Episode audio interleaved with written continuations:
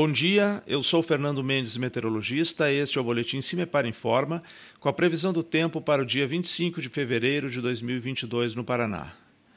Um pouco de frio ainda nesta sexta-feira ao amanhecer, mas com valores menos significativos do que aqueles registrados na quinta-feira. As temperaturas mínimas não ficam tão baixas, mas com alguma formação de geada ainda há condições a partir do centro-sul, sul do estado, nesta sexta-feira ao amanhecer. No decorrer do dia, o sol predomina e favorece para uma elevação das temperaturas na maioria das regiões do estado.